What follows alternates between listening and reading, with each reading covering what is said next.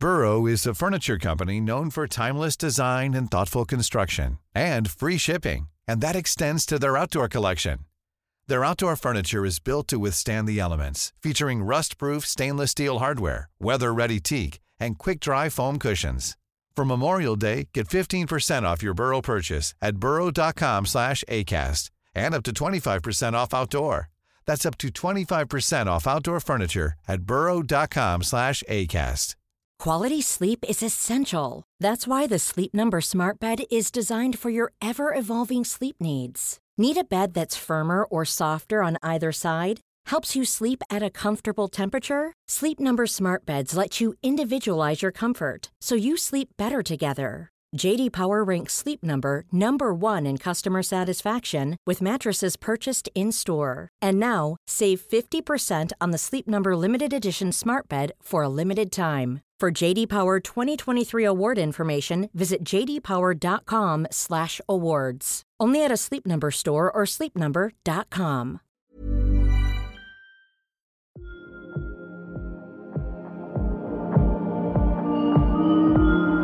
We co evolve with plants. And so we are complex and we need lots of complexity.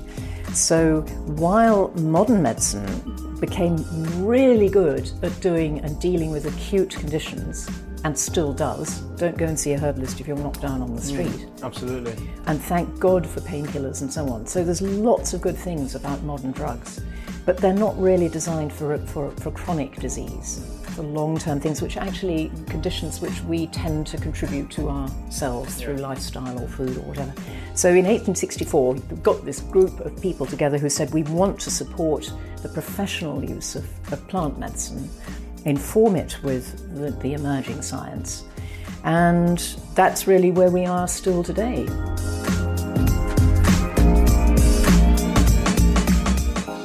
Welcome to the Doctor's Kitchen podcast with me, Dr. Rupy, where we discuss the most important topics and concepts in the medicinal qualities of food and lifestyle.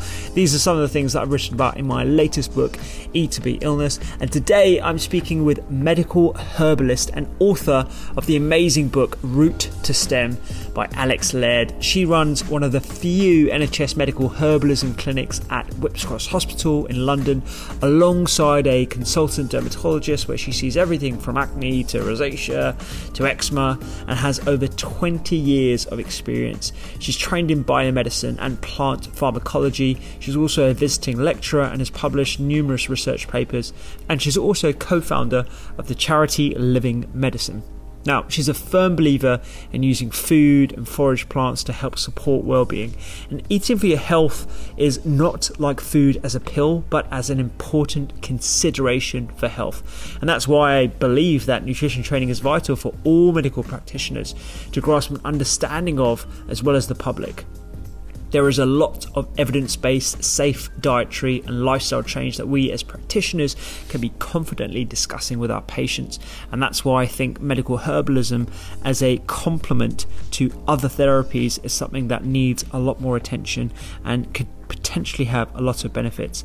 As a general practitioner, I've anecdotally seen a lot of improvements with medical herbalism as an adjunct to therapy. This is not something to have in isolation. We work collaboratively, and that's why I was so impressed by the fact that she works in an NHS hospital alongside conventionally trained practitioners.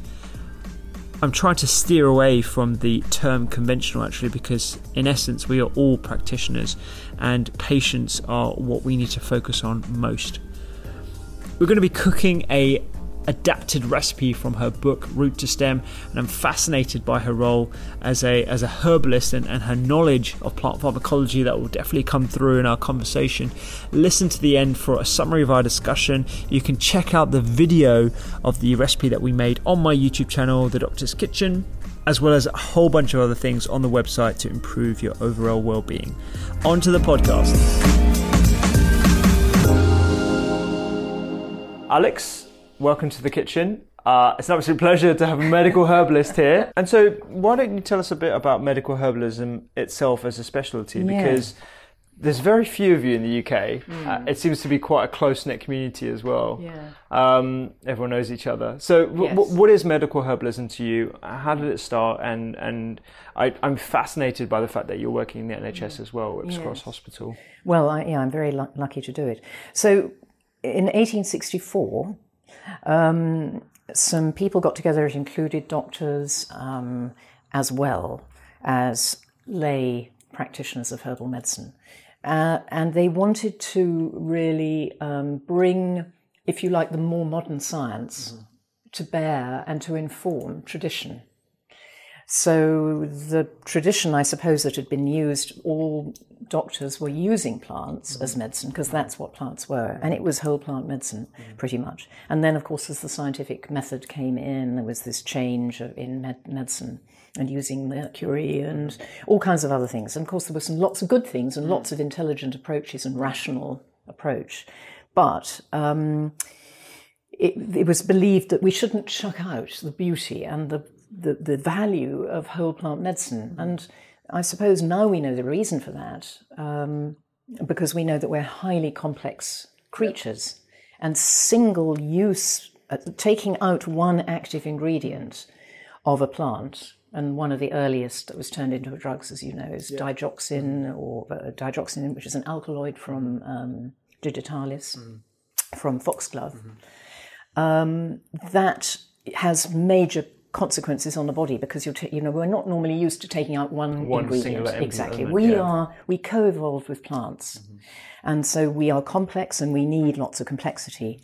So while modern medicine became really good at doing and dealing with acute conditions, and still does, mm. don't go and see a herbalist if you're knocked down on the mm. street Absolutely. and thank God for painkillers and so on. So mm. there's lots of good things about modern drugs, but they're not really designed for for, for chronic disease, hmm. for long term things, which are actually conditions which we tend to contribute to ourselves through lifestyle or hmm. food or whatever.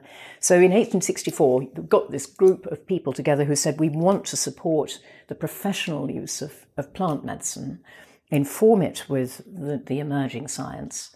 And that's really where we are still today. Right. Yeah. And it's looking much more as maybe you would uh, understand with functional medicine, the functional medicine. So it's very much now a functional approach. We look at what different, um, how the different organs are functioning, you know, the, the, the, the, the health of the cell, Yeah.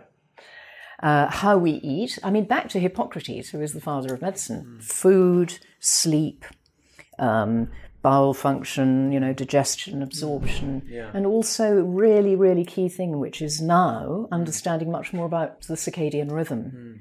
So that's where, if you like, the more modern science comes in, is understanding kind of complexity. And we've been doing complexity for a long time, but now we're learning much more from science as to refining our knowledge about our relationship with plants. We know more about what's in them, mm. what might be less beneficial. Like hmm. people have been using borage for hundreds of years, and now we know that that particular plant family is um, uh, contains pyrrolizidine alkaloids, which we know actually cause liver cancer and are really damaging to us over long term. Hmm. Long hmm. term, not not in the short term. Exactly. So yeah, that's really it. And there are probably actually about five or six hundred, possibly more medical herbalists. But the reason that we all know each other is because we, many of us, trained together Right, at yeah. the College of Practitioners of Phytotherapy or Poly- College of Phytotherapy in Kent, which was in Sussex, which was um, a, a later incarnation of one of the original schools. Yeah. And you've brought some wonderful treats with you as well. Uh, do you want to tell us a, a bit about that, actually? Yeah. Well, it's very exciting this time of year because Uh-huh. now we are July. Yeah. and um, my garden is oh, i'm very blessed to have a garden mm. and it is overflowing with um, a second flush if you like of roses. Now mm. these are old roses and they are so so smelly. They look and smell. they are amazing. In fact you just have to smell that one. Yeah. just have a whiff.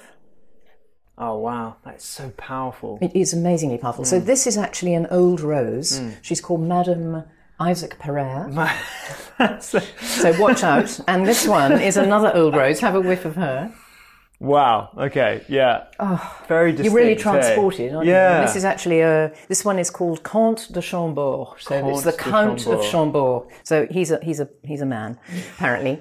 Uh, Anything in French, it just sounds delicious. I know well, it eh? does. Yeah, It sounds yeah. delicious.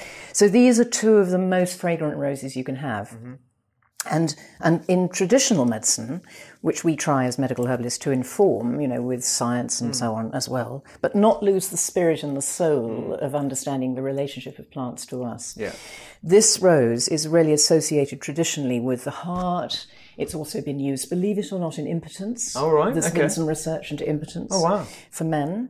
Um, but it's it's uh, uh, full of these wonderful flavonoids and and um, pigments which actually support circulation. But it's particularly used in um, menstrual, menopausal conditions. But it's also astringent, so it's very you know we use it. You know, rose water, Yes, yeah, which yeah, is a classic absolutely. thing Yeah, yeah. for we for use skin. that for so many different things in Indian cuisine, uh, Persian cuisine Yes, as well. They Persian love rose rose petals and stuff. Yeah. One one of the great things about this um, uh, is that it's absolutely full of, I mean, maybe even as many as a thousand phytochemicals. Right. Um, and the beauty is, as you say, about the use of um, Rose uh, water. and- rose yes, water and the yeah. Mm. floral waters, which you get when you gently actually distill. You water distill. You pass water, hot water, over over a whole mass of beautiful um, petals. And what you get then in the distillation is the floral water picking up the water that picks up some of those phytochemicals. Mm. But the beauty, one of the beauties of those, which can be used in food, of course, Mm-hmm. um, as astringent for the for the for the face, for skin, um, is that it's these floral waters are brilliant for using with kids as well because they're very.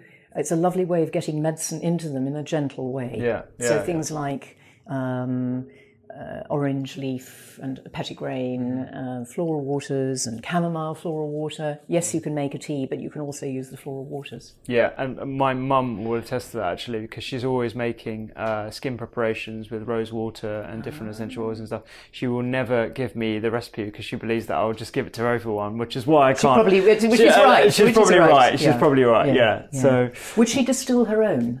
uh, I'm not too sure actually.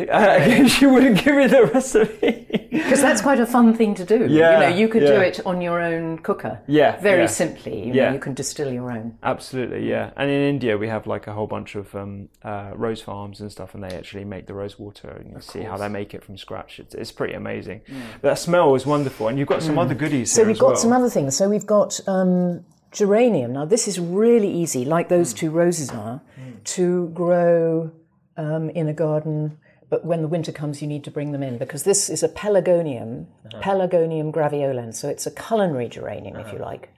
Sorry, they're not. That's all right. Um, and the smell again, it's so full of essential oil. So you know, you Yeah, isn't it? wow. I mean that really is strong. Tiny little flower, again, very similar to rose. So I'm going to start growing this in the studio. You're going to start growing it exactly because you just right, yeah. plonk that into maybe take the bottom leaves off a little bit and then put it into some soil and really it just is so vigorous it Yeah. will really grow easily but it doesn't like the frost so you have to bring it in in the frost. So what are the uses for this? So this, in a way, is quite similar to the rose. It's Mm. astringent. Mm-hmm. It's good as a face facial tonic. Uh-huh. It's very uplifting. In fact, that's the thing about the rose, why it's connected to the heart, because it's it's kind of, in a way, a bit of an antidepressant. You know, it makes you feel good. It's, really. um, yeah, So that's what this does. But it's also linked to fertility and menstrual problems and menopause and so on. So we use it uh, either as a tincture or what we're going to do actually is to make a tea okay, yeah. with the, with that and the rose, just to show that you can and how to how to do it. And then this is from uh, is a honeysuckle, and I don't use this so much in Western herbal medicine, but probably should. But in Chinese herbal medicine, it is the herb for lung conditions. Right, yeah, yeah. But it, this one doesn't quite smell as much, although it's beginning. a Mm, Yeah, it's coming out actually because. Yeah. It is. So you just make a, a tea, which I infuse for a long time. None of this dunking a Yeah. tea bag in and taking. That is not really a proper herb tea, in my humble opinion. I think it's about letting these flavours in gentle, not to, in this case because these are delicate, not in total boiling water, but off the boil, and letting them infuse for maybe half an hour or an hour or longer till actually I prefer them tepid myself, but That's just a matter of taste. Amazing. Yeah. I think I think it's absolutely fascinating to witness this renaissance of lifestyle medicine that has a basis across all different cultures. Mm. One of the wonderful things uh, I love about your book is um, the dedication of it being to nature, essentially, mm. and how nature is the greatest teacher, mm. and how when we put ourselves in the best environment, we're actually looking after ourselves um, better than any singular drug element. That isn't to dis, uh, discredit the utility of pharmaceuticals, I use them every day as an emergency physician and as a general practitioner. But the uh, there's a wonderful term I came across, um, salutogenesis, which is the creation of well-being. And actually, when you look at the factors behind salutogenesis, it's things like your environment, it's things like plants, it's things like um, support networks, community, sense of purpose, uh, all these different things. And I think it's a fascinating word because in medicine, we're taught pathogenesis, so the mechanism behind illness, and everything is geared towards sick care, which is very much what we do every single time, every single day. But I think we're witnessing a renaissance in medicine where we're actually looking at ways in which to improve the health of people and prevent them from getting ill in the first place. And one of the things I loved about your book actually is how you go through the different seasons mm. and you weave in different lifestyle factors as well and how relevant they are to different parts of the year, mm. um, which is, is absolutely wonderful. And I learned a f- a, quite a few things from your book actually, which I'm hoping to, to chat about a little bit later as well. Good essentially, one of the, the, the, key points that I got across was uh, got from the book is variety of yes. plants yes. and the complexity that we have in plants that is very very hard to mirror with singular elements that we take out and we put into pharmaceutical or even supplements as well. Mm. You know, resveratrol is very popular, mm. curcumin is very mm. popular. They definitely have certain uses, mm. um, but for the majority of people, I like to think about uh, well-being, the creation of well-being in terms of food, mm. uh, and what we can buy in the supermarket, and what we can forage as well. So I, am not a forager, but uh, mm. I'm fascinated by this whole hobby or you know um, a way of life. Um, so and you do some foraging, is that is that yeah, right? Well, like, so? I do. I mean, in my own garden actually. So now we're going to get you to do some foraging. okay, there, yeah, yeah. Because sure. if we grow, you grow some nettles. Uh-huh. I should have brought you some nettles as yeah. well. But I have brought some nettles cut, but I'm not sure that they take and grow um, roots like the geranium does. Mm. But um, that means that you could be a forager in your own garden. And I am now foraging because I want more complexity. Yeah. I want more, um, uh, you know, I want, I want to eat plants that are really robust mm. and complex and got lots of lovely phytonutrients mm. and minerals and so on in them. Mm. And the wilder ones are the ones that have had to uh, I don't know about this fight because I'm not too sure about that as a metaphor, yeah. really. Yeah, yeah. But they've had to respond they've basically had to have salutogenesis. Mm. They have had to respond to their environment mm. in order to get strong, yeah.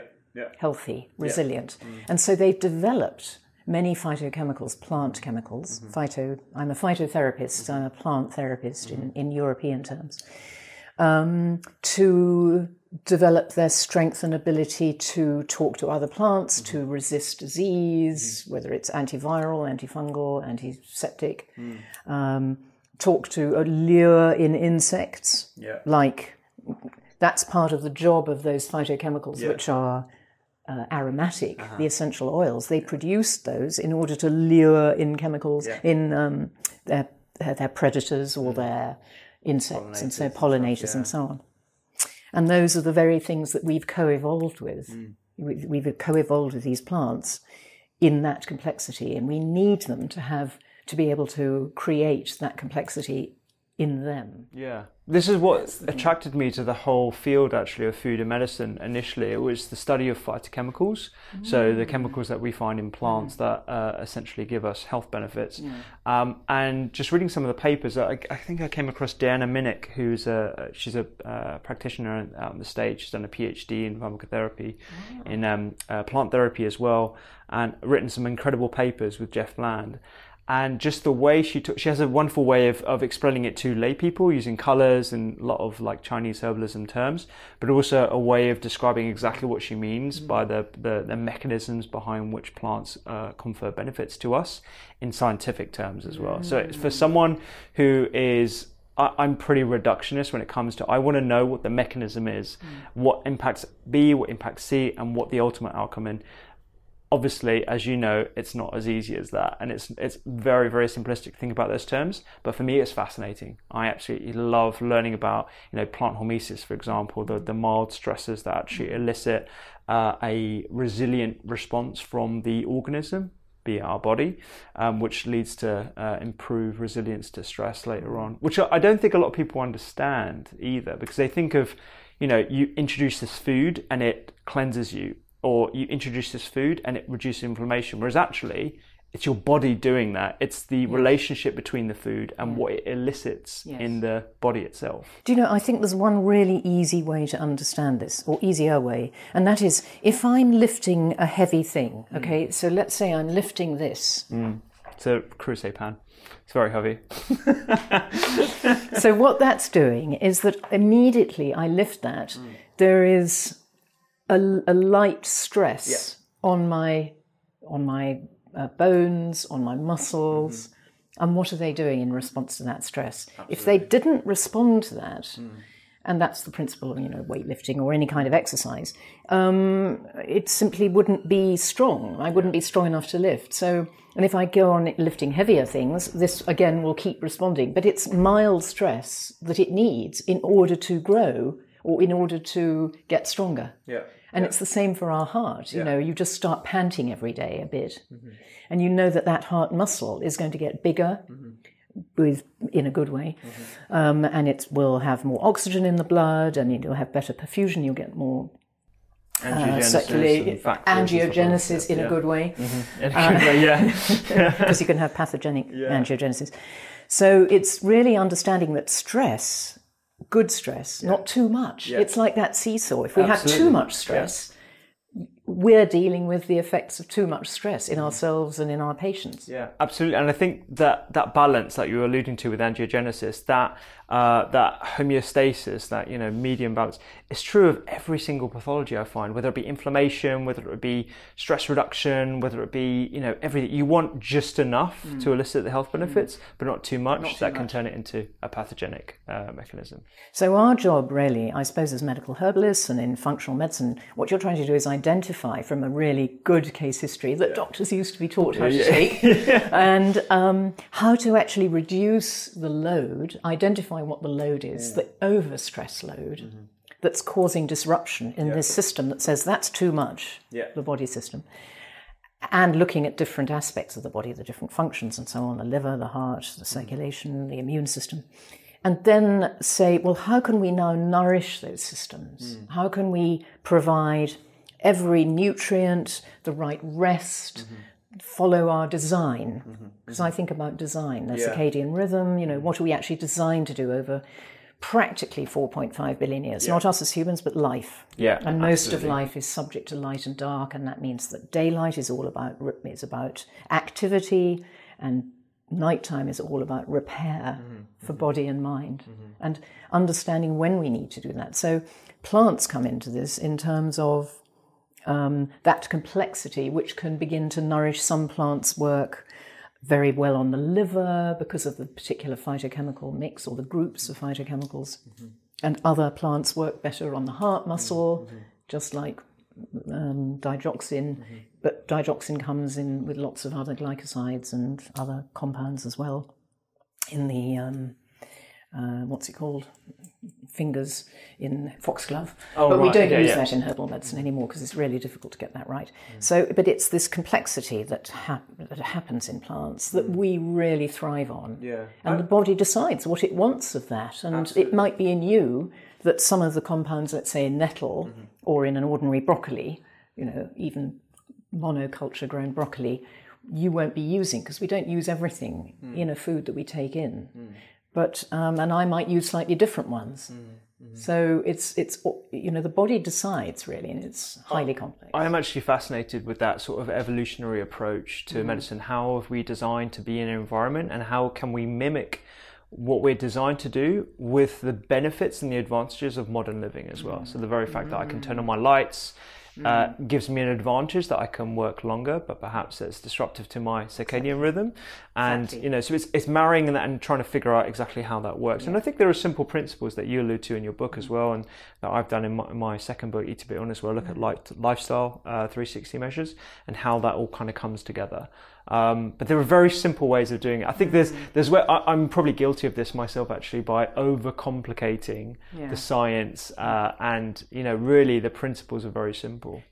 This is absolutely it, Rupy. The principles are simple, and it is about variety, complexity, yes, but how do you serve complexity? You serve complexity with variety. Yeah, yeah. actually and that's that's the way nature's designed. Mm. So you i mean i love this because talking to patients you do have to if you want to help them understand and they're fa- i mean we're all fascinated. How do our bodies work? Mm. And actually you can get it across in in Yeah, simple ways Yeah, yes. exactly. and and things like you know oh i see i know stressing that you know arm is strengthening it. Yeah, and that's the principle for nature. Yeah, you exactly. know and that is hormesis. Yes, hormetic stress mm. is is having enough of that stress to actually create salutogenesis. if we're going to throw a few, Yeah, yeah, throw you know, that. Greek terms around. One of the things I've found, uh, it's it's frustrating, but I suppose it's just the scientific process. Whilst uh, being on my nutrition medicine masters, you know, trying to figure out whether the phytochemicals that we find in berries, for example, actually can have an an impact on a defined uh, pathology. So let's say colorectal cancer, for example. Mm, mm. You've got to figure out, okay, what are the phytochemicals, of which there are mm, thousands? What degree or uh, what amounts of those phytochemicals are found in specific berries, which, as you know, will vary across berries and their mm-hmm. varieties, but also across season, across, season. where there's And across grows, land. across land, More vitamin C in higher grown um, rosehip, for example. and then trying to test that. It, it would be naive to test that certain phytochemical that you find in a raw berry compared to what you find once it's been digested. Mm-hmm. And so you have to mimic what digestion is in a stomach, and then you have to mimic what the microbiota could look like and what the metabolites of said phytochemical would look like, and whether that's having impact. And then you've also got to negate the fact that when you eat a berry, you're eating fiber, you're eating probably a little bit of, you know, some other macro, uh, macronutrients, so probably a little bit of protein in there as well. Mm. Yeah, yeah, Um, definitely. As you find in all fruits and vegetables. And yeah, so it's. And it's- fats, and, fats and oils, which are super important. Yeah. Exactly. And so They all and it's- affect you. Exactly. And so it's so complicated to find a robust study that will determine that yes, berries are good for X, Y, Z. And it isn't a preventative, eh, not in a, uh, a preventative way. We know they're definitely associated with prevention. But with cure, well, not cure, but uh, treatment, it's very, very hard, right? But here's the thing I think we need uh, in medicine to l- develop new um, approaches to what is complexity. And unfortunately, in medicine, it's been very reductionist. That's given us some benefits, definitely, because it's like looking in a pair with a pair of, you know, really, really good. Um, uh, what's not a pair of binoculars? The opposite. But, You know, the things that look at things more micro, micro, Microscope. microscope. Thank you very much. Yeah, microscope at what's going on at that tiny level. And maybe we still don't know what's going on on the quantum level. I mean, heaven knows. But it seems to me that if that like the meteorologists and the volcanologists at least and not least many other branches of science who have had to recognize they have to take nature's design is about complexity. Mm. So how do we design trials you know, that reflect that complexity. But pharmacologists hold their hands up in horror and say, oh, well, we can't do that. But actually, that's the reality of nature. Mm-hmm. So maybe we have to think differently about how we do that work mm-hmm. And do more outcome studies or whatever. Absolutely. And So I that we can see, you know, because you've got so much variation in you and me and, you know, 200 people in a trial. Absolutely, yeah, and that's why it, it's easier to be as reductionist as possible. Like at the moment, I'm I'm designing sort of a research uh, study to to test uh, a, a digital product that improves people's uh, consumption of fruits and vegetables. I would love to say if we increase people's uh, vegetable consumption of these particular vegetables, this has an impact. It's, it's near impossible to do that. I think it's rather than unlikely. It's probably near improbable that's ever going to be done. But I think, uh, to your point, we do need to be a little bit more accepting of the var- variability and actually uh, pragmatism and what we see and what we uh, advise patients on with those in front of us has to be based on some scientific evidence and then also a little bit of autonomy as well. but it's autonomy. what evidence is, you see, because uh, Sackett, who's whose student, mm-hmm. um, Gordon Guyatt, uh, coined the term evidence-based medicine. Mm-hmm. He is the one that's best known for yeah. evidence-based medicine, but he said evidence-based medicine is three things. Mm-hmm. It's it's, yes, scientific trials, gold standard, so called, um, clinical experience, which is actually, in fact, what, what you're doing, I guess, in a lot of A&E, uh, uh, uh, emergency medicine, is a lot to do with what's worked. Mm-hmm. Uh, because you can't exactly replicate that in a trial, can yeah, you? Yeah. And thirdly, patient values. Mm-hmm. And so called patient centered medicine is mm-hmm. saying, do I feel, you know, for example, do I feel better? Mm-hmm. I feel better. Oh, but the doctor's not interested if I feel better. Mm.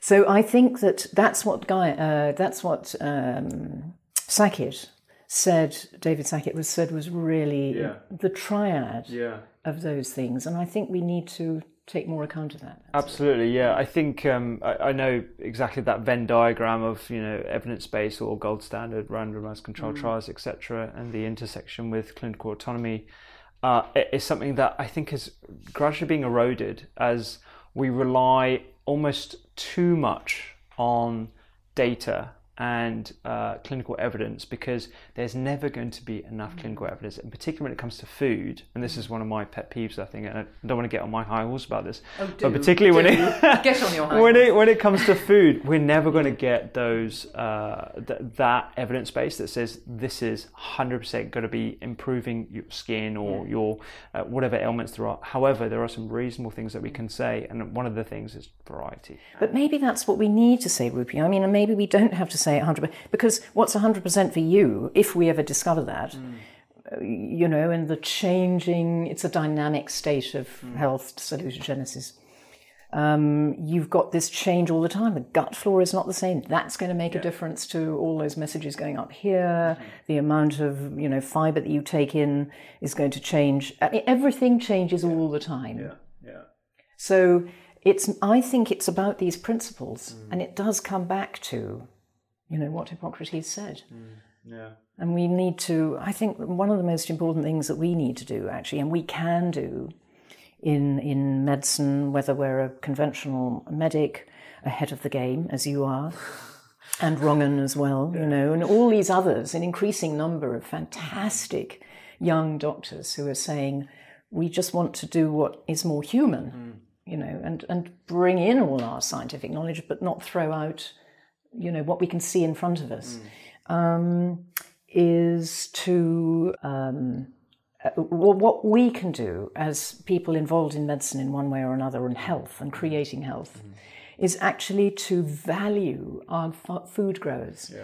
And uh, the, you know what is derogatorily known as a peasant farmer mm. around the world, they're doing fantastic work. They're keeping both most of the population alive, and mostly with complex traditional non monoculture, mm. which is really valuable. Mm. And we can be baby peasant, peasants ourselves, you know, growing little bits and pieces, for example, on our um, windowsills, or if you have a garden, you're lucky enough to have a garden, or, a, or um, um, a, a, balcony, and grow things like little, like bits of um, nettle and uh, geranium I've got now. Geranium, exactly, and maybe parsley, and some of the really concentrated uh, uh, plants, um, so-called herbs, that are concentrated all in these phytonutrients and minerals and so on. Parsley, for example, because That's one of the things I tell people all the time. Actually, you know, it, if you don't have access to ingredients that are perhaps less well known, mm. honestly, simple kitchen herbs are perhaps one of the most nutrient dense exactly. ingredients you find. Very accessible. Very accessible. And you can get them all supermarkets. Yeah. Well, I'd say to patients all the time, and when I'm teaching, go to the supermarket. When you've got a tickle in the back of the throat, go to the supermarket buy even that rather watery, not very nutrient, as nutrient dense as it should be, because it's probably been grown on hydroponics, which is not very good, mm. because it's just grown too fast, mm. so it hasn't had a chance, and it hasn't been stressed enough to develop all that lovely complexity of phytonutrients. But thyme is still one of the most antiseptic plants you can have. Chew it. Bit, bit, you know, a bit hardcore. Maybe. it won't taste very nice, but instantly, you don't have to go and sit for hours or wait to get to see your doctor. Just go and get some thyme or some sage and chew a little bit, or rosemary, Yeah. and instantly you've freed up those essential oils which are known for their antiseptic action in the throat where you want them to go and gobble up those uh, bacteria or, or help to disarm the virus. Mustn't use these these these warlike. 'cause I don't think that's the, I don't think that's really like Well, nature. we're, we're trained to sort of like works. think about things as a fight and things We about are. attacking and, and that kind of stuff. And I, I don't think it really. It's kind of like the immune system, like you know, uh, boosting it or, or uh, making the analogy of it being a military force. In, in the book, I talk about immune system as more of as peacekeeper. So we're keeping everything in harmony. Mm, that's So, you lovely. know, we're detecting what Yes. uh, cells are malfunctioning or mutated, and we clear those away. And we're also accepting, okay, that's not foreign, that's self. I'm not going to attack that. And when that goes out of disarray, that's when you have issues with uh, poor immunity or, or Mm. uh, an, an excessive immunity, um, and leading to autoimmunity, which is a, a fanta- fantastically complicated subject. Mm. Um, and now, as I'm sure you were, last year there was a Nobel Prize awarded for immunotherapy for cancer, which is why I, I'm I'm looking at this like rigorously. I, I know it's going to be a huge, huge thing going forward. And you combine all those different things like angiogenesis, um, the gut microbiota, as well as the, the microbiota of all different parts of our body. Yes, exactly. Our mouths, the, the vaginal skin, microbiota. vagina, Yeah, ears, yeah, scalp. Yeah, yeah. absolutely. Yeah. Yeah. Which people are not really aware of. yeah. And, and the other thing is, it's also the microbiome that's actually sitting on that leaf. Even on that, Yeah. Mm. inert, Mm. there's biofilms and microbes. Yeah. In the Because they're. Mm. just the invisible. Of mm. course, in the soil, mm. there's fermentation going on all the time and so on. Um, we should probably get cooking. We better have. I could talk to you for hours on this because it's so totally fascinating Yeah. and, So- and important, actually. It's really important that we do shift, yeah. you know, these paradigms Yeah, absolutely. into complexity. Totally. So, um, tell us what we're going to do. Okay, so what we are going to do is, I think there are two, uh, what I teach is like there are two really basic mm-hmm. dishes mm-hmm.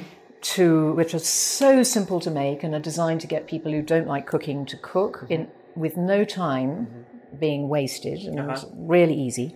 And one of them is a, is a kind of smoothie dish with oats, nuts, seeds, and fruit on the one hand. So a good breakfast to last four hours Okay. in the body, no snacking needed, feel full, and so on. Then what we're going to do is the next thing, Okay. Which is to make a base dish which every culture has used, mm-hmm. which is combining uh, a grain on the one hand and a legume, mm-hmm. a bean mm-hmm. or a lentil on the other. And by putting those two families together, families are really key, Yeah. you're getting all your protein.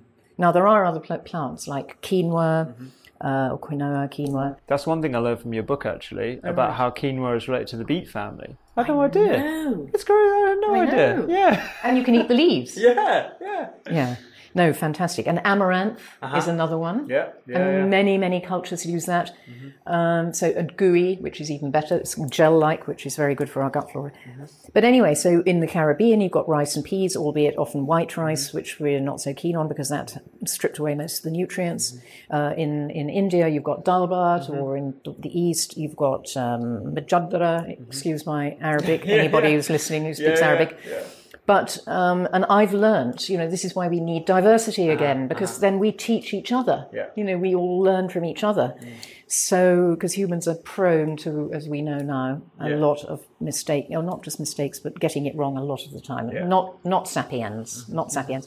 So um, what we're going to do is mix that grain and the lentil Okay. in this case because they're really quick well quick to cook in that they're only 35 40 minutes Okay. but you can go away and do something in that 35 40 minutes so Yeah. effectively it actually only takes about five minutes Okay. of your time and we could time it for fun but we won't sure, we won't yeah. so let's say we're making four days, Uh-huh. and the reason that I suggest four days is that probably, if you, as long as you've got a cold fridge, yeah, yeah, it probably won't keep longer than four days, and we shouldn't really do that. sure. So, shall we go for it? Yeah, let's do it. Yeah, so we've got some short grain rice. Eh? Rice, yeah. Mm-hmm. And we've got what I actually prefer more, which is the black rice. Yeah. Because we're always talking, you're always talking about phytonutrients, phytochemicals, particularly the pigments in mm-hmm. food. Yeah. And um, black and dark, mm-hmm. they aren't the only foods we should eat because we want variety. And the Japanese say 30, it said in 1985 or 6 to the whole population, aim to eat 30 different foods a day. 30 different foods a day. But actually, it's not that difficult. My breakfast Yeah. has 13 elements in it. Okay. And that would include, and now we're going to do something, well, we're going to count as we go. Yeah, okay, well, let's just- let's right. count as we go along. So I've already had almost half that element in, in my first meal of the day. Yeah. So we've got this gorgeous black rice. Mm-hmm. They call it black Venus rice. Mm-hmm, mm-hmm. You can also get an amazingly beautiful rice, which is really long. Mm-hmm. Um, black. Oh, wild rice. rice. Well, yeah, I don't know if this is wild or not. I mean, I, I don't know. The ones that I, the, the ones I'm really- thinking of are like really long spindles, Yes. and they're quite chewy. They take a little bit longer to cook, but they're they're wonderful. What was the one you were saying was something in India? In- Are we, are we talking India? Oh, uh, forbidden rice. the It's forbidden also rice. yeah. So Or this is also China. Hmm. this is also called forbidden rice. This black Venus rice. Um, there's a story I think about how it was forbidden for peasants to eat it because that was reserved for the uh, Yeah. the royalties as as. Well, now we can big up the peasant. No, yeah, exactly. Yeah. And and the royalty is very very naughty. These Yeah. rich people right round the world saying we want our stuff. But it was interesting that they don't, because normally you think of the rich as having unfortunately led us down this path of refined Mm. white food. White, no, no, we don't want that. That's a treat thing. we want colours. We want yeah. colours. Yeah. We need colours Absolutely. to help us live. So we're going to put. I would just put roughly half a cup of each. Okay, cool. So there's no um, actual amounts Sure. Mm-hmm. as such, but roughly half a cup of each will do about four days worth. And what the aim is I've is, got this on a low to medium heat, and this. Uh, is that Yes, all that's fine. So maybe lovely plate, by the way. I know. There's nice, aren't So there? these are black. le- They're called beluga lentils, Mm-hmm. and of course you can use, you know, Puy lentils. Those are my favourite. Yep. Love I think these might be your favourite from now on. Oh, okay, fine. Okay. Yeah, okay. So you can't really Yeah. see them, but they're the sort of greyer, browny ones. Yes. Yeah. Yeah. Bla- sort of black. They're also fantastic. The key thing is not there's one better than the other. We Mm-hmm. Yeah. need variety. Exactly. Yeah. Um, and but just I'd probably avoid the red lentils. I mean, have them, but mm. they've taken the skin away, mm. and they're quick to cook, which Mm. Yeah. means that they're not going to last as long in us. Yeah, yeah. And the idea is to have food that you need to chew, mm. that will break down slowly, and that's what means our blood sugar is nice and even, and our insulin that is released to take up blood sugar is again a low level. And that's what is the beginning and the end, well, not the end, but certainly the beginning of keeping our inflammation under control. Exactly. Yeah. So keeping it in homeostasis. all and- chron- yeah. chronic disease is there's too much inflammation, and this is lovely anti-inflammatory food. Mm-hmm. So people might say, "Ah, but I'm very windy." Yeah. You've got to go. You've Are got to you go windy? slow. No, I'm not because I've No? got I've got used to this. You've got, um, but I've had loads explain of why. patients that you know, if you were to eat this straight away, you went from having a refined diet to having lots of different um, uh, high fiber foods. Yes. You'll know about it, and everyone else will Yes. know about it as well. Uh, The idea is variety. Yeah. You know. So that's that, and then all we do is we put double the amount of water on. Cool.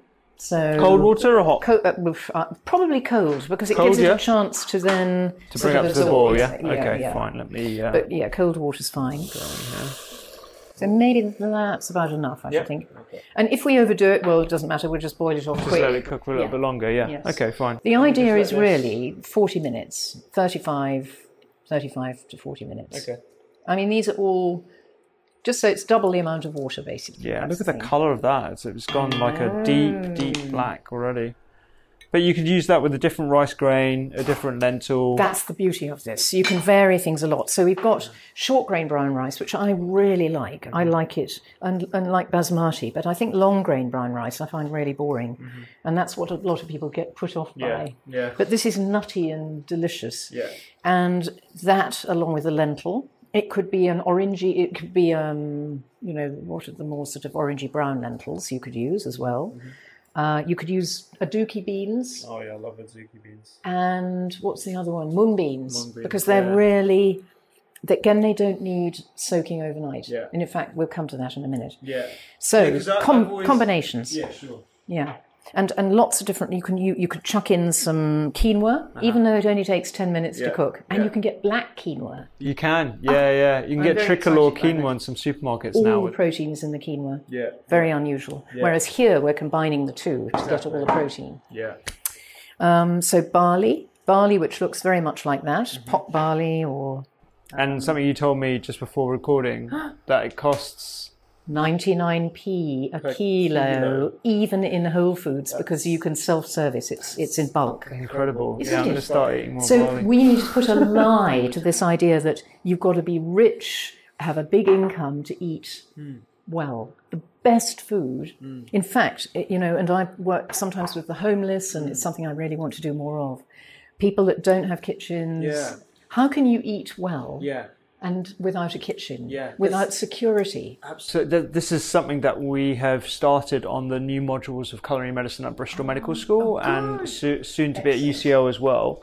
Um, we put a module in food security because um, there's four million people, I think, in the UK that worry about where their next meal is coming from. It's just a really, really big issue. Four million people using food banks in one of the richest nations in the world.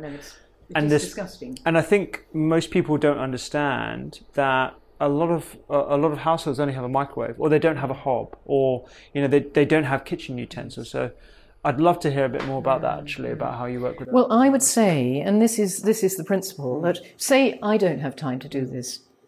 I'm very blessed not to be homeless, but if I don't have time to make my this particular mix, and this, by the way, is 40 minutes we're pinging, pinging on, um, is that getting tins of beans yeah, and tins of, if you aren't a vegetarian, Yeah. tins of oily fish. Yeah.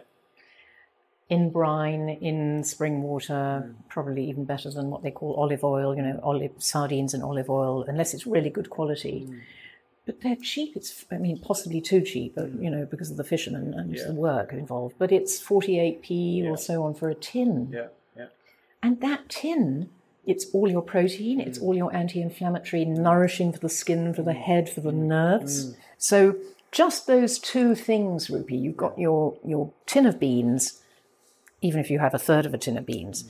and some oily fish, and let's say you could go and pick your own nettles or Yeah. I mean it's not so easy to pick your own parsley wild, but you know, something dandelion leaves. Yeah. Okay, we have made a dish that is probably 50p plus 20p maybe of the beans, a third of the plus free dandelion leaves. Now, of course, if you've got a little balsamic vinegar or lemon juice mm. and some olive oil, or of course that transforms it. Yeah, yeah. But you know, you've got you you can't you could pay twenty pounds for a, a di- for a meal, mm. but you won't get the nutrition you've got in there. So there we are. I rest my case. We Yeah. have affordable, the most delicious and best for our human body Yeah. food is there in three ingredients. I'd love to hear a bit more about um, your work with living medicine, actually, because uh, I had a look at your website and what your aim is to, to create a um, uh, a centre in the middle of London where people can actually learn about how to forage, to grow their own, to utilise herbs and spices, and to cook as well, which really marries well with my sort of vision of all GP surgeries having a community kitchen affiliated with them. Yes. Um, but yeah, so so how far along have you gone with the? Well, I started inspired by Tim Smit Oh yeah, and the Eden Project, and he wrote a book about how to do it. yeah, and telling future truths, which is that he anyway. That's another story. So, um, and Fulham Palace was coming up, and uh, t- t- the Hammersmith and Fulham were saying, "What do you want to happen to this to this walled garden in Fulham Palace?" And I thought, "Oh my God, we need to put a World Herbal Medicine Food Centre to complement Chelsea Physic, to complement Kew, a garden where it's actually." you can actually pick and make and use. So it's the people's medicine, you know, to perhaps coin a phrase. Um, but bringing all the cultures of the country together to celebrate and value their traditions. Mm. Nobody's really doing it and saying what you know, Yeah. even you, mm. who is, okay, you're a doctor, but you have a mother who maybe used some of these. Mm. All our cultures have got this valuable knowledge, but who's really saying, look, it's valuable? You're saying that actually, Yeah. but we all need to do it. Yeah. So it's a, a great World Herbal Medicine Food Centre could be grown by the world, by the British public mm. of all our cultures on their windowsills in schools and so on, and we would co-create it. It would be the first great centre of excellence that is, What I love about- is, mm. you know, not top down because Yes. that's not the way nature works either. Yeah. So we've got, but to do this big idea, we have to sow the seeds of knowledge mm. first. I realised because we're not like the Garden Bridge you know, in London didn't work for all kinds of reasons. But um, I mean, huge amounts of money spent on an idea which didn't involve the public in a way.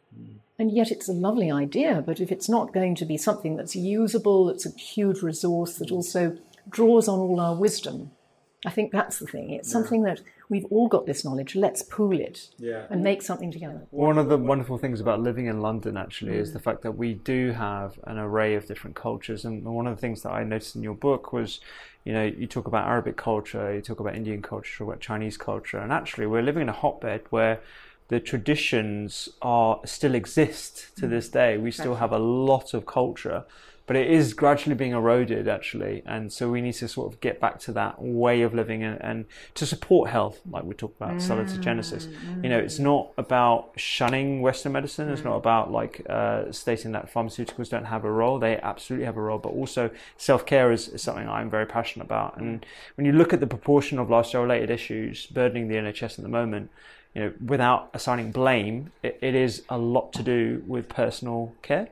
Uh, and if we can actually have societal community groups in uh, communities, that's that's how we actually instigate change. Exactly. But from a governmental point of view, doesn't sound very sexy. There's no four-year cycle there. There's no like you know hard and, and, and, and fast results to be gained in the next few years. It's something that is definitely long. But uh, this is the beauty about you know your younger colleagues that the the student med- student medics are now saying we need to know about nutrition. Hmm. It's clear, you know, because we all know it's lifestyles, which isn't about blame. It's because that's the environment we're all growing up in with rows and rows of supermarket, you know, sugary cereals, which hmm. people think are healthy to give their kids, hmm. which we now know is the absolute opposite.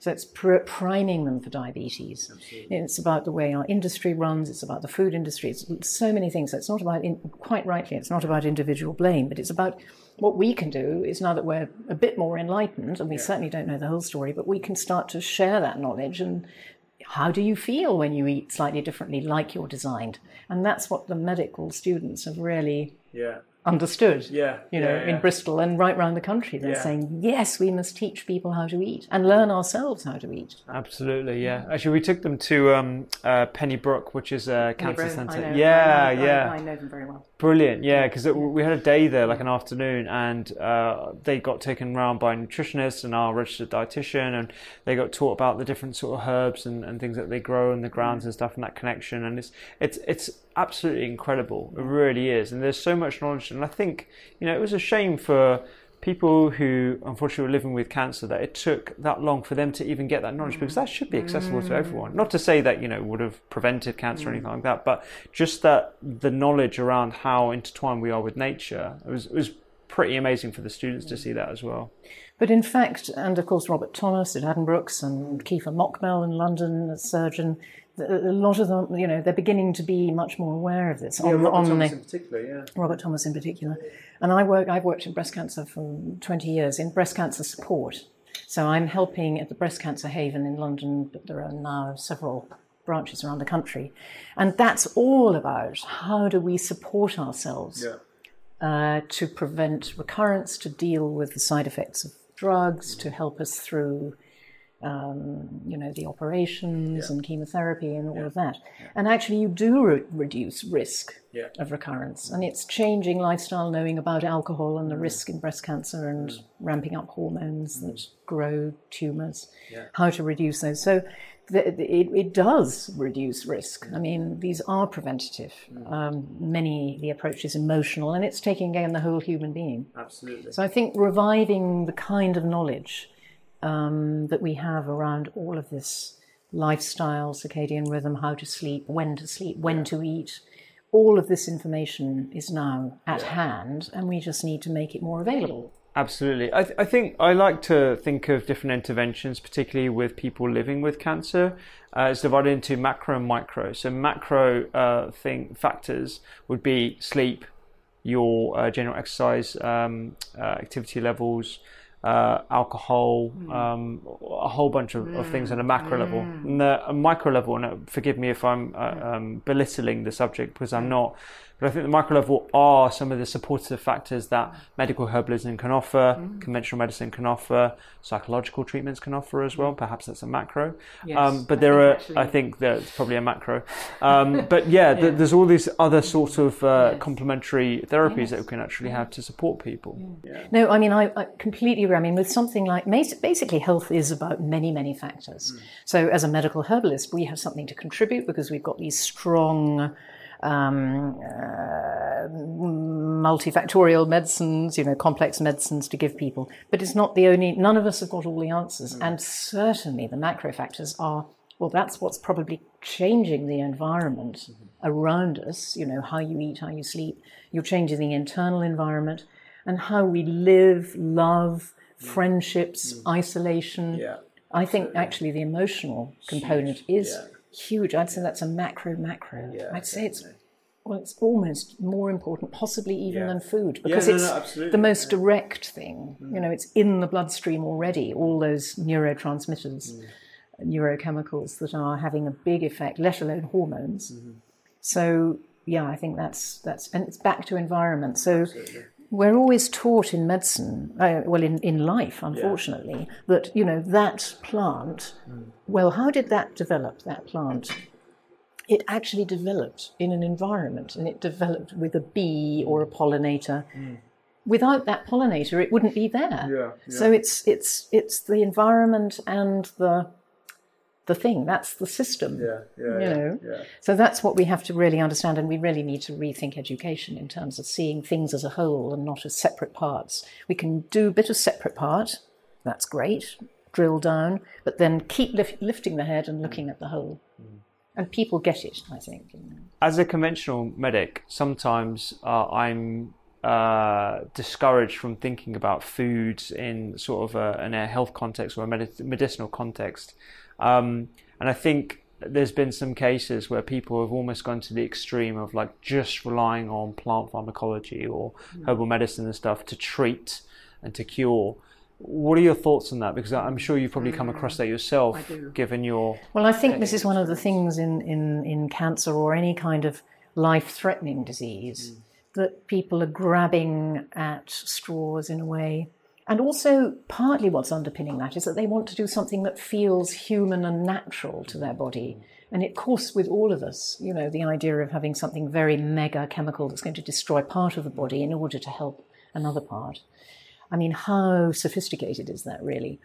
But the point is that herbs are only one part of support. And, and given that we don't have all the answers, I think to be able to use herbs alongside drugs, mm-hmm um, is really sensible, and lots of other things. I mean, with cancer and most chronic disease, you know, whether it's eczema that's been going on for years and years, mm. it's not just about taking one thing mm. and it's all going to be better. Even a herb that may be doing lots of different things in the body, and that's mm. usually not enough. You've got to look at lifestyle, you've got to remove the stressors, mm-hmm. you know, and that's looking at the macros. You remove the stressors or reduce them, and you up the support. Mm-hmm. And then the body can actually deal with its functions. Absolutely. Not spill over into, you know, excreting through the skin or yeah. disable barrier or whatever it might be. Yeah. Yeah. I think it's a really important topic because I think um, a, a, lot of people, particularly across social media, uh, when we're easily influenced by very small nuggets of information. Sometimes that can explode in hmm. people's minds, and it leads to a the the detriment to their personal health, but b the detriment to the different professions working collaboratively in the future because you get an impression of medical herbalism that's all about people trying to cure themselves with plants Hopefully not because of the word medical, Yeah, i.e., yeah. not trying to. But you're right. There may be, Exactly, it may be a perception like that, and that's certainly not how any responsible. I mean, we're taught medicine, and so by learning, uh, not to the level of a doctor. Some of us are medics, some of us are scientists, but but what we're trying to do is to say, what can we learn? And by learning about physiology, you absolutely the first thing you learn is one herb or a few herbs is not going to be Yeah. the whole thing because it's just so much more about working together. Yeah, ab- absolutely. And it's almost like the, the body is like an ecosystem, in which case we need to work like an ecosystem where everyone has their specialty and everyone has their ability to support. Uh, and, and some patients are probably more receptive to that than others. I mean, I certainly have people in general practice that just want a pill. Uh, Like, you know, I try and talk to them about lifestyle factors and how this might uh, how be impacting it. A, I'm restrained by the eight minute consultation time I have, and then B, I- I'm also restrained by trying to maintain and uh, start a rapport with the patient, trying to get to the, the underlying diagnosis, and then trying to offer treatments that are um, respectful of their beliefs and values as well. And there's a shared sort of relationship there. When you try and add other things to it, it's, it's, it's quite a tough one to, to take. huge- and it's not like you're trained. Yeah. You're trained to take a case history, which certainly would take longer than eight minutes. Absolutely, yeah. And and almost the scary thing about doing the stuff that I do on social media and, and YouTube and all the rest of it and podcasts i- i- is you never want to be seen to be doing harm. You never want someone to look at a soundbite of something and say, oh, that doctor's talking about food as medicine and this is why I'm just going to go for food and I'm going to shun traditional medicine. That's not that's not what medicine is. First of all, it's not just about just drugs or food or, or herbs or anything. It's about looking at the patient holistically. And I think it takes a clinician, someone who actually sees patients, to to to realise that. And, and talking of patients, I'm fascinated by the work that you do at Whipps Cross, uh, and you work with a dermatologist. Is that right? Yeah, I'm just part of the team, Brilliant. and my colleague as well, who Yeah. um, uh, is is part of the team too. Because we, we so we run two day long clinics a month, and um, we're paid by not by the NHS. So this is not an NHS service. It happens to be an NHS hospital, and I'm part of the team. But um, for yes, now 20 years, which is astonishing. But it's been paid for by the universities or colleges that have been training medical herbalist students. So they sit in, and we get medics coming, sitting in, and you can come if you had, Yeah. probably don't have any time. but uh, yeah, medics sit in, and and so on. Well, a colleague of mine actually went. Uh, her name's Oh, really? Jo. She was. She's also doing a master's Jo, with me. of Yeah, course. yeah, in nutritional medicine. Yeah, and she was like, "You need to go. You need to go and, and try it out because." You, so you work alongside some dermatology consultants. Yeah. So how it works is that um, I mean we have a room. You know, we come there and we're all day in a room in the in the in the dermatology area, and the nurse practitioners, the whole team, basically refer patients to us. Those who are either uh, not doing well on their drugs, mm-hmm. can't tolerate the mm-hmm. drugs, don't want the drugs, mm-hmm. or are having the drugs, but things are not improving. Gotcha. So we then, I will get this a whole hour for my first patient. That's a standard thing for us as medical herbalists. Some of them actually take an hour and a half. So Yeah, I have to get an awful lot in because I'm trying to do what you're trying to do. How you do it in eight minutes, I don't know. But I know because of the person you are, you probably can. But um, so I'm trying to get, make the rapport, get the information down, a whole lifetime of, of material, and then teach share, find out where they are, what's interesting to them, what their diet is. Mm, I ask mm. them to give me a food diary, and then work with the food diary and say, right, how about adding this in, or how about adding, and it very simply explaining keeping your blood sugar level even is the number one mm. to me. Yeah. I mean, apart from the brain, you know, and the emotional stuff, but that comes into. So, how do we keep our blood sugar level even? How can we eat, as we know, like TRF and Satchidananda Panda and all that, you know, all the work that's being done around the circadian rhythm? Mm. When to eat, i.e., mostly during the day, but these are broad principles. So, mm. mostly eat during the day, less in the evening, and earlier. Mm-hmm. That's not difficult. I mean, it's, mm. it might take a little bit of doing, but then you shift Yeah. your food, like we're doing here, to a bigger lunch. Mm-hmm. Let's just check this isn't going It's doing beautifully. Beautiful, yeah. Beautifully. great. Sounds lovely. Um, so we shift some of our food to breakfast and lunch. Uh-huh. And if not breakfast, because some people don't want to eat that, but that may be because they've had a big meal at night, so you're not less likely to be so hungry in the morning. Um, shift it to, say, you know, 11 or 12. You could even have two meals a day, a big meal during the light hours in the morning, early, late morning, and then a, another meal like they used to do in the old days. Uh, old days, as in, you know, even in the last century, where you had tea at about four, Yeah, which is a great idea. That, that was, of course, all because of the Industrial Revolution, Yeah, and you yeah. finish work at four, start much earlier, and then you have your your biggish meal, but at least a biggish meal, l- lunch and, and then four or early breakfast and four. But then you are you've got all that time to d- digest that food, and then when you go to sleep, then you have got your body is going into repair mode. It's not dealing with digestion. Yeah. So it can actually repair the villi on the inside of the gut that make up the surface area, which are sloughed off. Yeah, yeah. It can and do all the other repair jobs. Yeah. So it's a lot to do with that. And people, oh yes, of course. And you need to get, you know, first four hours ideally of the night's sleep Yeah. is when your growth hormone is highest, uh, hormone is highest, and that's when you're repairing. Yeah. So there's a lot of that sort of stuff. So yeah, that's how we work. And then, if appropriate, and as long as there's no herb-drug interaction, I would give um, herbal medicine, four, four or five herbs, or maybe up to seven herbs in a mix, usually as an alcoholic tincture, 100 mils a week. So that's a teaspoon and a half twice a day ish Yeah. maybe more, maybe some tablets if I need a little bit more, or tablets if people don't have alcohol, for example, or teas or decoctions, which is boiling up a raw herb, Yeah. a dried raw herb usually. But there are so many ways that you can give herbal medicines. Shots, you can even make a shot with, say, those lovely uh, nettles, which are so rich in practically every neurotransmitter that's in here, that's in that nettle. Uh-huh. Um, you can whiz a little bit of that, just a sprig, with some water in a NutriBullet, like a half glass, and have a shot. The sting won't be there when you've whisked them, Yeah. blended them. Because when you when you cook them or macerate them, the sting. The sting goes. Yeah. Yeah. Amazing. So, So there's lots of ways to do it, you know, with different cultures who don't want alcohol. So you can. Yeah, especially in Whipps Cross. I mean, Yeah. like, yeah, it's, mm. it's a, a very diverse population. What kind of things do you tend to see in, in your clinic? Well, we've got and- and acne, a lot of alopecia, alopecia totalis sometimes. Uh-huh. Right. And it's not about, we'll say, okay, alopecia, eczema, lots of eczema, quite a lot of autoimmune conditions, Mm-hmm. yeah, rosacea. I mean, really the kind of common. Common ailments yes. that I see in general practice. But actually. sometimes bullous pemphigoid. Oh, really? Okay, yeah, um, yeah. You know, autoimmune conditions. Yeah. Because what we're doing, as and you know about the anti-inflammatory actions of some of these herbs, albeit that they're not really, in your terms, as you started off saying, it's all refined down to exactly what's happening. So, Mm. Yeah, yeah. but we've got. You know, TLR, anti-TLRs or pro-TLRs, whatever, in and um, interleukin, anti-cytokine, anti-inflammatory, and we know something about the different plants and how they work a bit about how they work, or that they definitely do, both in vitro and in vivo, have anti inflammatory actions. Yeah.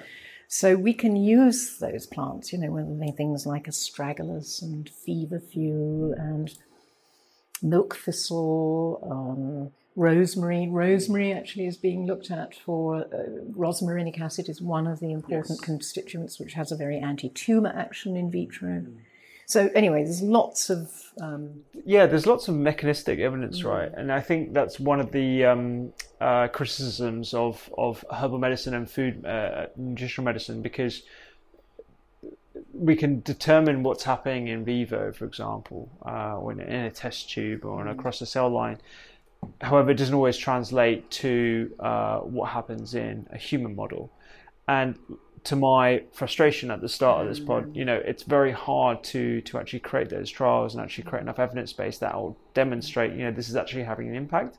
Um, so how do you get over that? I mean, is it just see what you what you see in practice, or are you just going off the fact that you know it's most likely going to be safe and potentially beneficial as long as there's no drug uh, drug interactions? Well, I think we should be doing more outcome measures because that's where outcome studies, but you need to, first of all, of course, as with, with trials, and I've done one in OA, herbal medicine, and OA in a, in a GP surgery some time ago with colleagues, uh, where we actually took about 13, uh, tried to mm, reduce the variables, Uh-huh, and so we just use 13, just Okay, yeah. 13 herbs Uh-huh. uh, in different combinations for different people. But it was only about looking at the, the, um, the feasibility. It was a Uh-huh. feasibility study. And that, yeah, I mean, it, it, it, did show significance that we helped with reducing pain and stiffness and so on on, on a classic outcome measure. But um, I think if we if we were able to design more of these, yes, using complex mixtures of medicine, but then could power them up Yeah. and have bigger. But somebody's got to pay for this. Yeah, more exactly. people in those trials, then we would actually begin to show benefits. You know, against placebo, let's say, because we did a placebo, a blind, Yeah. randomized, placebo-controlled trial in this. But there aren't enough of them, and I think we need to do those um, as whole interventions. Absolutely, yeah. And what kind of um, successes have you had in the dermatology clinic? I'd love to know. Well, we have a paper. Uh-huh. We've done reviews. We've Okay. done out. We've done reviews because I'll definitely link to that in the show notes for sure. We we use something called a modified MYMOP um, measure. It's a self-reported um, self-reported outcome measure. Let's have a look. Have we? Did we time it? Uh, I haven't timed it. I'm just going by eye. Let's let's have let's have a little. Do you want a taste? Yeah, yeah, go for it. I think it's practically done. Really? Great. And and the other great thing that we didn't mention, I mean, I am your bean queen. I am the bean queen, the legume queen. Yeah. Because, and particularly whether whether we're men or women, um, you are, or anything in between, these are the bean family, the legume family. Is the one that's richest in protective phytochemical uh, phytoestrogens, which means that they have lots of other things too. Yeah. But the phytoestrogen, the plant estrogen, which is very different, looks similar, but it actually acts very differently in our body, um, means that it helps to moderate our own much too powerful growth hormones like estrogen and testosterone. So it's kind of acting like a, a SERM and an AI. It's acting to block too much estrogen. It's sort of sitting on receptors to protect them from our own too powerful estrogen but it's also um, can tickle receptors in menopause, for example, up here, saying, Where's my estrogen? when suddenly you get those drops. And then it can tickle them, but not to grow Yes, yeah, exactly. a tumour. Food from different sources like lignans and flax seeds and, and beans, legumes Mm. and stuff may be protective against um, estrogen related uh, cancers. Well, exactly, this is it. And so um, there are at least three three classes of phytoestrogens. You've got your lignans, your coumestans, and your fla- isoflavones, flavonoid isoflavones in the flavonoid family, and also steroidal stapenins, saponins, and so on. And these um, are all doing something like that. So it's beneficial to have those. And that's where the Mediterranean diet, which has quite a big component, which is the best studied, yeah, yeah. has legumes. But so do most cultures. Yeah, absolutely. Yeah. And we need to revive them and get them food, back to Yeah. back to our wonderful peasants and our farmers. Yes. What a wonderful conversation I had with the amazing Alex Laird. You can check out some of her top tips for medical herbalism, but some of the stuff that she talks about is actually very much lifestyle based. So, some of her top tips include putting some greenery on your windowsill, so growing plants at home, very, very easy thing to do. There are lots of companies that actually send you house plants straight to your door, as well as edible herbs as well. Kitchen herbs are fantastic sources of nutrition. It doesn't need to be fancy stuff. Fancy exotic spices are great, but the common herbs like basil, coriander, parsley are just as impressive. Try out a foraging class. There are lots that you can find in your local area looking for berries and stuff like hedgerows. It's very important that you go with an expert because there are a lot of things that are inedible and may cause harm if you don't know what you're foraging. So please, please do it with a guide if you're new to the subject. Seasonal eating is very easy to do these days. At the moment, it's the middle of summer, so we have strawberries, and the Doctor's Kitchen is priding itself in giving people the tools to eat seasonally by showcasing ingredients on a weekly basis. You can check them out on the Doctor's Kitchen newsletter. Variety is key. Variety, variety. This is what I always talk about at the Doctor's Kitchen, as well as fiber. It's probably one of the most important concepts to get across in your plates, on your plates. Try walking meetings and eating al fresco. There is something innately health promoting by eating outside. And during the summer months, it's very easy to do.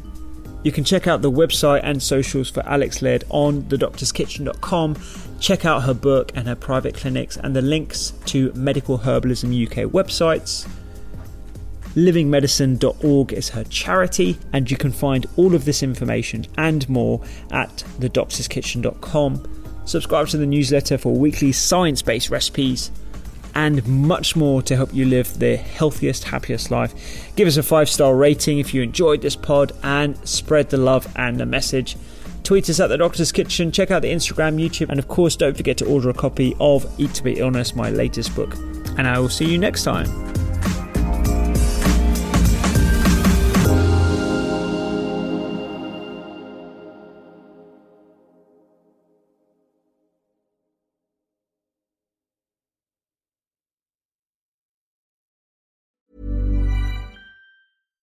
When we're on a budget, we still deserve nice things.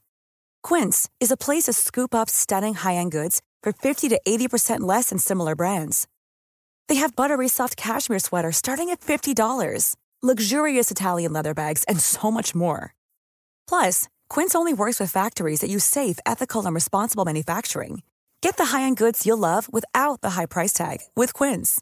Go to quince.com/style for free shipping and 365-day returns. Mom deserves the best, and there's no better place to shop for Mother's Day than Whole Foods Market. They're your destination for unbeatable savings, from premium gifts to show-stopping flowers and irresistible desserts. Start by saving 33% with Prime on all body care and candles. Then get a 15-stem bunch of tulips for just $9.99 each with Prime. Round out Mom's menu with festive rosé, irresistible berry chantilly cake, and more special treats. Come celebrate Mother's Day at Whole Foods Market.